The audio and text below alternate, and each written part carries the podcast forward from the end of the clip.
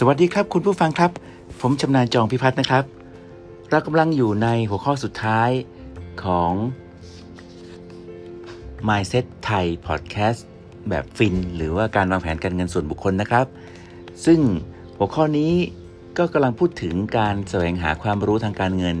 ด้วยการมีประสบการณ์ตรงดีที่สุดนะครับ แล้วก็ฝึกฝนตัวเองอยู่เรื่อยๆนะครับ เดี๋ยวเรามาฟังในรายละเอียดกันในช่วงขยายความของ EP นี้กันครับ ขอบคุณครับ สวัสดีครับ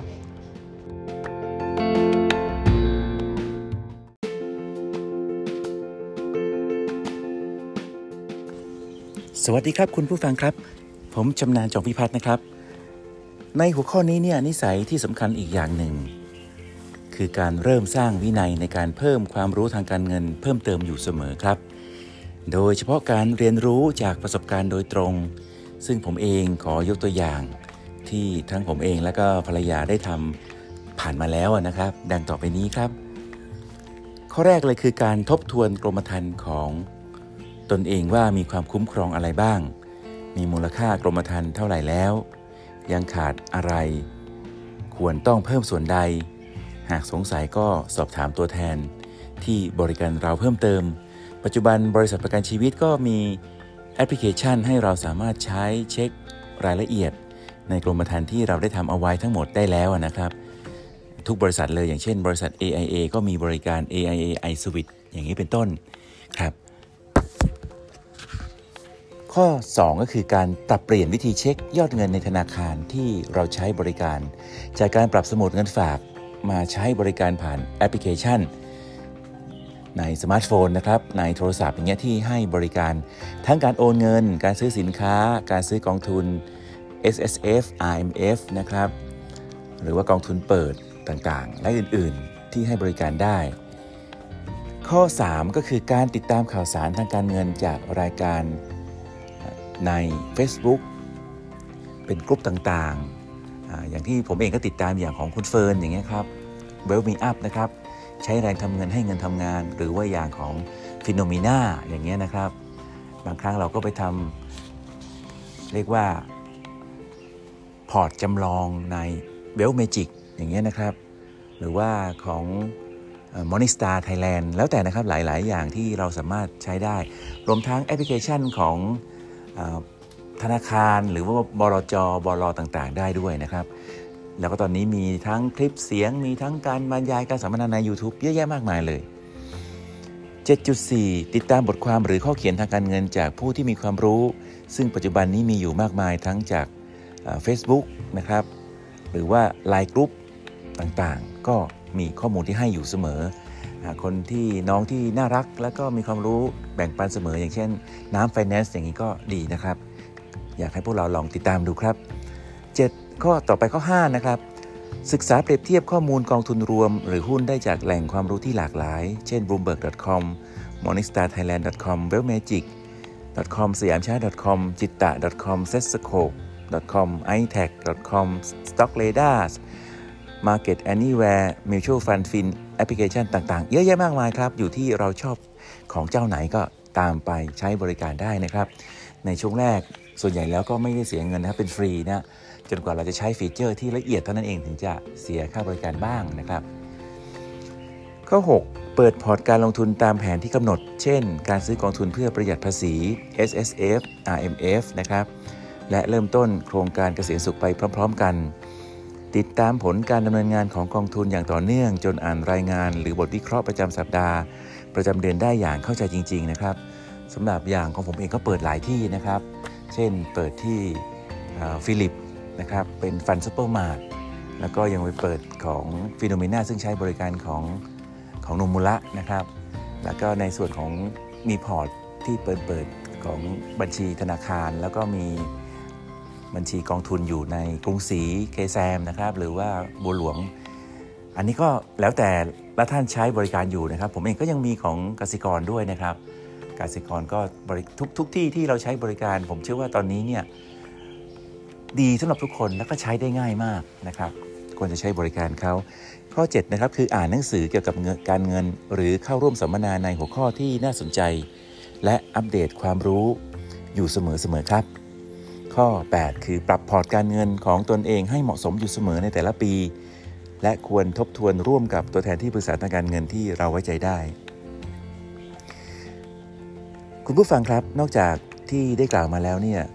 เรายังอาจมีการแสวงหาความรู้ทางการเงินอื่น ๆ อีกตามที่เราสนใจนะครับ และมีเวลาที่เหมาะสม เช่นอ่านรายงานประจำปีของ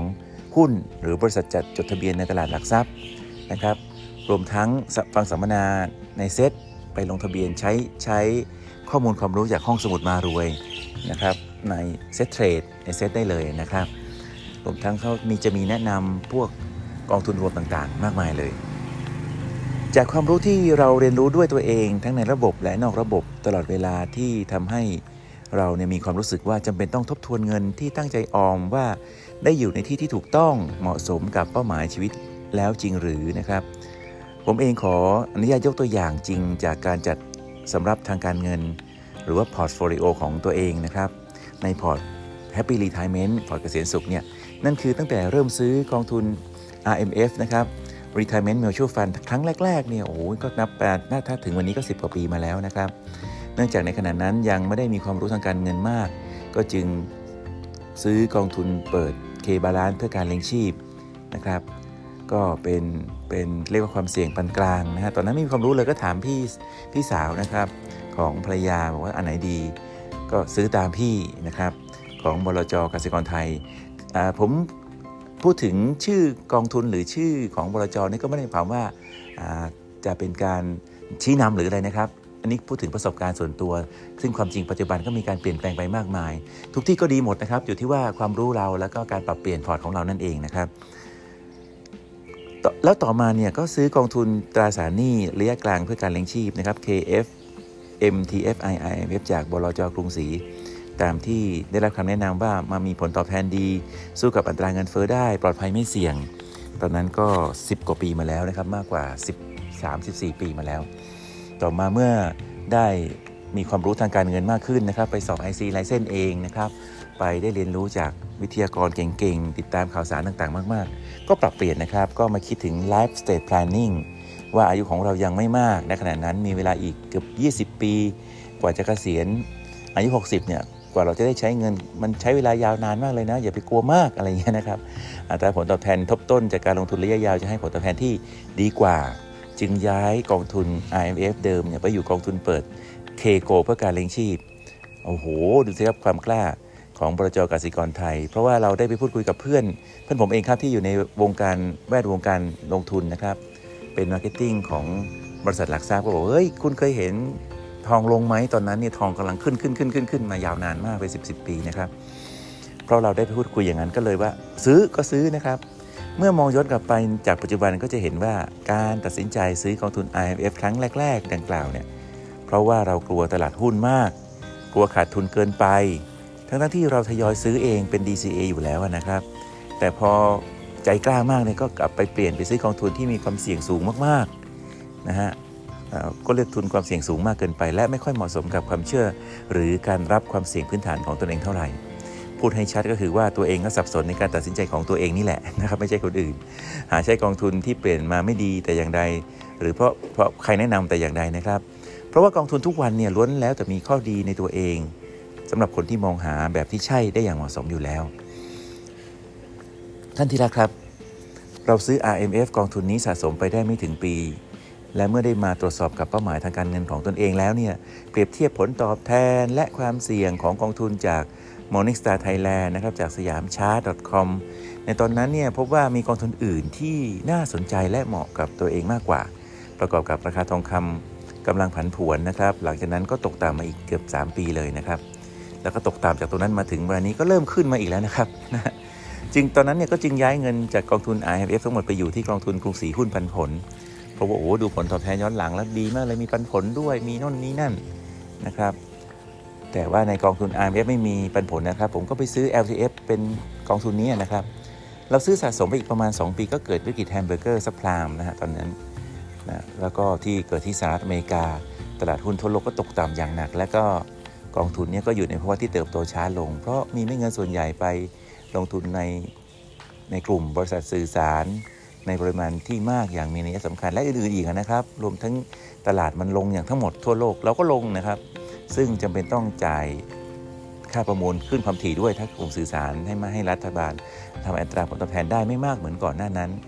นะครับ แต่ก็ยังจ่ายเงินผลได้ดีเหมือนเดิมในกองเหล่านั้นนะครับ แต่ว่าอันนี้ก็เป็นโชคดีที่เราได้มีประสบการณ์นะครับ ที่ก่อนนั้นเราก็ได้ย้ายกองทุนออกไปก่อนอีกอยู่นะครับ ไปอยู่ 2 ส่วนคือไปอยู่กองทุนหุ้นขนาดกลางและขนาดเล็กที่บรจบัวหลวง ซึ่งเพิ่งเปิดกองทุน IMF ประเภทนี้ใหม่ ๆ ก็คือกองทุนเปิดบัวหลวง Small Mid Cap เพื่อการเลี้ยงชีพ กับกองทุน IMF ประเภท Healthcare คือกองทุนเปิดบัวหลวง Global Healthcare เพื่อการเลี้ยงชีพ หรือ BCare RMF นะครับ อีกอันหนึ่งก็ไปไปชื่นชอบของ Healthcare ก็ไปซื้อกองทุนเปิดกรุงศรี Global Healthcare Equity เพื่อการเลี้ยงชีพด้วยนะครับ สาเหตุที่มีการย้ายในครั้งนี้ก็เพราะเราได้ติดตามอ่านนโยบายการลงทุนและแนวโน้มของสังคมที่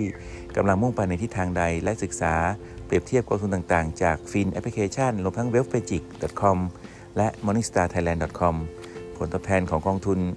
BSM RMF ซึ่งลงทุนในหุ้นประเภทขนาดกลางขนาดเล็กเนี่ยก็เติบโตดีมากพอสมควรในช่วงนั้นนะครับ Healthcare ก็เหมือนกัน ก็ต่อต่อมาปรากฏว่ามันก็ไม่ไปถึงไหนอีกนะครับ แถมยังติดลบอีกในบางเวลาก็ เราก็เชื่อว่าอนาคตระยะยาวจะค่อย ๆ ดีขึ้น แล้วก็เพราะว่าจากการศึกษาประสบการณ์ชี้ชัดว่า หากมีระยะเวลาที่ยาวพอ 15-20 ปีขึ้นไปกองทุนที่นำเงินไปลงทุนในหุ้นบริษัทขนาดกลางและขนาดเล็ก จะเติบโตได้ดีนะครับ เช่นเดียวกันกับโลกกำลังประสบกับภาวะสังคมสูงอายุ หรือว่า aging society มากขึ้นเรื่อยๆ ทั้งในญี่ปุ่นยุโรปสหรัฐอเมริการวมถึงประเทศทางเอเชียเช่นสิงคโปร์แล้วก็ไทยด้วยนะครับ การแบ่งพอร์ตการลงทุนระยะยาวมาไว้ที่กองทุน Healthcare บ้าง ก็คิดว่าเป็นเรื่องที่สมควรสมควรทำในตอนนั้น แม้ว่าลักษณะของกองทุนประเภทนี้จะไม่เติบโตเร็วอีกต่อไปก็ตาม เราก็ใช้วิธีทยอยซื้อสะสมหรือที่เรารู้จักกันในชื่อ DCA นะครับ Dollar Cost Averaging ไปเรื่อยๆ จนครบเป้าหมายสัดส่วนของพอร์ตโฟลิโอ เมื่อซื้อสะสมกองทุน RMF มาเรื่อยๆ จนเกือบครบตามเป้าหมายแล้วนะครับของเงินที่เก็บได้เนี่ยก็รู้สึกว่าควรมีการกระจายความเสี่ยงจากการลงทุนในประเทศไปลงทุนในต่างประเทศด้วยครับ ก็คือการ diversification ในแง่ของพื้นที่นะครับแล้วก็ asset class เราจึงเลือกซื้อสะสมกองทุนเพื่อการเลี้ยงชีพ ที่มีโอกาสเติบโตที่ต่างประเทศในระยะยาวต่อไป คือกองทุนเปิดทิสโก้ไชน่าอินเดียเพื่อการเลี้ยงชีพ ซึ่งลงทุนทั้ง ดัชนีของอินเดียแล้วก็ประเทศจีนนะครับกองทุนก็จะลงจะลงทุนในหน่วยลงทุนของกองทุนรวม ETF นะครับ Exchange Trade Fund ในต่างประเทศที่มีนโยบายการลงทุนในหุ้นของบริษัทที่จดทะเบียนจัดตั้ง หรือประกอบธุรกิจในประเทศจีนและประเทศอินเดีย ในขณะที่สภาวะดอกเบี้ยยังต่ำอยู่ทั่วโลกทำให้กองทุนประเภทตราสารหนี้มีผลตอบแทนน้อยไปอีกยาวนาน ดังนั้นจึงควรกระจายผลตอบแทนที่ดีกว่า และความเสี่ยงเนี่ย ที่รับได้ไปกับกองทุนรวมอสังหาริมทรัพย์หรือกอง REITs ซึ่งเราเองก็เลือกกองทุนเปิด CIMB Principal Property Income เพื่อการเลี้ยงชีพนะครับ ของบลจ CIMB Principal ปัจจุบันก็เป็น Principal นะครับก็มาเป็นส่วนหนึ่งของพอร์ตด้วย และก็นำเงินออมที่ตั้งใจซื้อกองทุนในแต่ละเดือนสะสมไปเรื่อย ๆ ในส่วนของกองทุนที่เรานับรวมอยู่ในสำรับทางการเงินในพอร์ตเกษียณสุข หรือ Happy Retirement เนี่ยก็ยังไปซื้อกองทุน LTF ก็คือกองทุนเปิดบัวหลวงหุ้นระยะยาวในตอนนั้นนะครับ ของบลจบัวหลวง แล้วก็กองทุนเปิดพัฒระหุ้นระยะยาวปันผล ปัจจุบันก็เป็น KKP พัฒระนะครับ ของบลจพัฒระรวมทั้งกองทุนเปิดกรุงศรีหุ้นระยะยาวปันผล KF LTF DIV นะครับของบลจกรุงศรีและมีอีกส่วนหนึ่งที่อยู่ในกรมธรรม์ประกันบำนาญนะครับ AIA Annuity Fix และประกันชีวิตควบการลงทุนหรือ Unit Link แบบไร้อิสระของบริษัท AIA จำกัด สำหรับกองทุนรวมที่เราเลือกเพื่อจัดพอร์ต ก็คือกองทุนเปิด ตอนนั้นเนี่ยคืออัลบดีน small cap ABSM ของอัลบดีนกับกองทุนเปิดกรุงศรีตราสารหนี้ระยะกลาง หรือ KFM TFI ของบริจกรุงศรีก็จะเห็นว่าเราได้ลงหลาย ๆ อย่างเลยนะครับ จริง ๆ แล้วเนี่ยผ่านมาแล้ว 5 ปีนะครับ ปัจจุบันกองทุนเหล่านี้ ผมเองกับภรรยาเองเนี่ยก็ปรึกษาหารือกัน แล้วก็เราก็เปลี่ยนแปลงไปหมดแล้วนะครับ แทบไม่มีเหลืออยู่เท่าไหร่เลยนะครับ ในช่วง 3-5 ปีนี้ เราก็ได้ผลตอบแทนที่ดีจากกองทุนเปิด CIMB Principal นะครับซึ่งเป็น iProp เนี่ยนะครับ แล้วก็ปัจจุบันกองทุนที่เรามีอยู่ก็เป็นของวันนะครับ กองทุนเปิด IMF คือวัน UGE นะครับกองทุนเปิดของ PWIN IMF นะครับที่เน้นไปด้านของนวัตกรรม แล้วก็การเติบโตของทาง innovation ต่างๆนะฮะกองทุนเปิดที่ กองทุนรวม IMF อีกหลาย ๆ กองที่เราซื้อ อย่างเช่น ของจีนก็จะใช้เป็น TMB CO IMF นะครับ ปัจจุบันก็ไปขยายไปที่ของดัชนีหุ้นของทิสโก้ไชน่าเทคเทคโนโลยี IMF อย่างเงี้ยนะครับ ส่วนของทางหุ้นโลกหรืออเมริกาก็เราก็ลงทุนอีกหลายกองอย่างเช่น K-Change นะครับ RMF ของกสิกรนะครับของบลจกสิกรอย่างเงี้ยนะครับ อันนี้ก็จะเป็นส่วนที่เราเสริมเข้ามาในพอร์ตต่างๆ เหล่านี้อีกหลาย ๆ อย่าง เพราะฉะนั้นเนี่ยไม่ว่าจะเป็นยังไงก็ตามเนี่ยผมก็พบประสบการณ์อย่างหนึ่งว่าเมื่อเราซื้อกองทุนวางแผนเกษียณสุข แล้วเราจัดพอร์ตในตราบใดที่เรายังไม่ถึงอายุ 55 ทุกเงินทุกบาทที่เราใส่เข้าไป แล้วเราไม่เคยถอนออกเนี่ยเราจะก็สามารถที่จะทำพอร์ตโฟลิโอหรือ fund switching ต่างๆ ไปในที่ที่เหมาะสมตามสัดส่วนได้อย่างดีทีเดียวนะครับ ก็เชื่อว่าทุกท่านจะสามารถทำได้ด้วย พร้อมๆ กับการที่ประกันบำนาญก็มีมูลค่าเพิ่มเติมมากขึ้นด้วยเรื่อยๆนะครับรวมทั้งประกันควบการลงทุนหรือ Unit Link ด้วย กองทุนก็เปลี่ยนไป อย่างเช่นของ AIA ปัจจุบันนี้นะครับก็ผมก็ไม่ได้ใช้กองทุนเปิดเดิมแล้ว ตอนนี้ก็มาเป็นของ AIA Global Equity แทนแล้วนะครับ รวมทั้ง KKP Global New Perspective หรือว่าของ KKP GNP นะครับซึ่งก็ลงทุนในทั่วโลกอย่างนี้เป็นต้น รวมทั้งก็จัดพอร์ต ตามที่มี fund manager ดูแลให้อีกชั้นหนึ่ง ก็ถือว่าพอร์ตเกษียณสุขจนถึงเวลานี้ก็ใกล้สมบูรณ์มากที่สุดแล้วครับ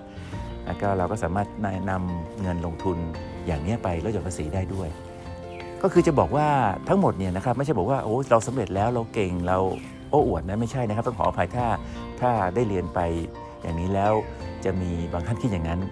สิ่งที่ได้เล่าไปนั่นก็คือ เราเพียงจะบอกว่ากว่าจะมาถึงวันนี้ ได้ตัดสินใจอย่างเด็ดเดี่ยวลองผิดลองถูกนะครับ ขาดทุนก็เยอะมีผลตอบแทนบวกมาก็บ้างนะครับ แต่ส่วนใหญ่แล้วก็ขาดทุนแล้วมีผลตอบแทนบวก แต่สิ่งหนึ่งครับท่านที่รักครับที่ดีที่สุดเลยก็คือ เราทั้งคู่นั้นมีวินัยทางการออมหรือ DCA ได้แน่นอน แล้วก็เราสามารถเก็บออมได้อย่างที่ตั้งใจ แล้วก็แน่นอนครับเมื่อถึงอายุ 55 แล้ว กองทุนเหล่านี้ ก็คงจะเพียงพออย่างที่ตั้งใจแล้วเราก็จะสามารถเบิกมาใช้ หรือว่าวางแผนต่อไปในช่วง 60 แล้วก็หลังจากนั้นได้ ก็หวังว่าที่เรียนมาทั้งหมดทุก EP ก็คงจะมีประโยชน์กับเพื่อนๆนะครับท่านผู้ฟังทุกคนพอสมควรนะครับ ขอบคุณทุกคนที่ติดตามนะครับ พบกันใหม่ในประเด็นและเรื่องต่อไป วันนี้ผมชำนาญจงพิพัฒน์ขอลาไปก่อนครับ สวัสดีครับ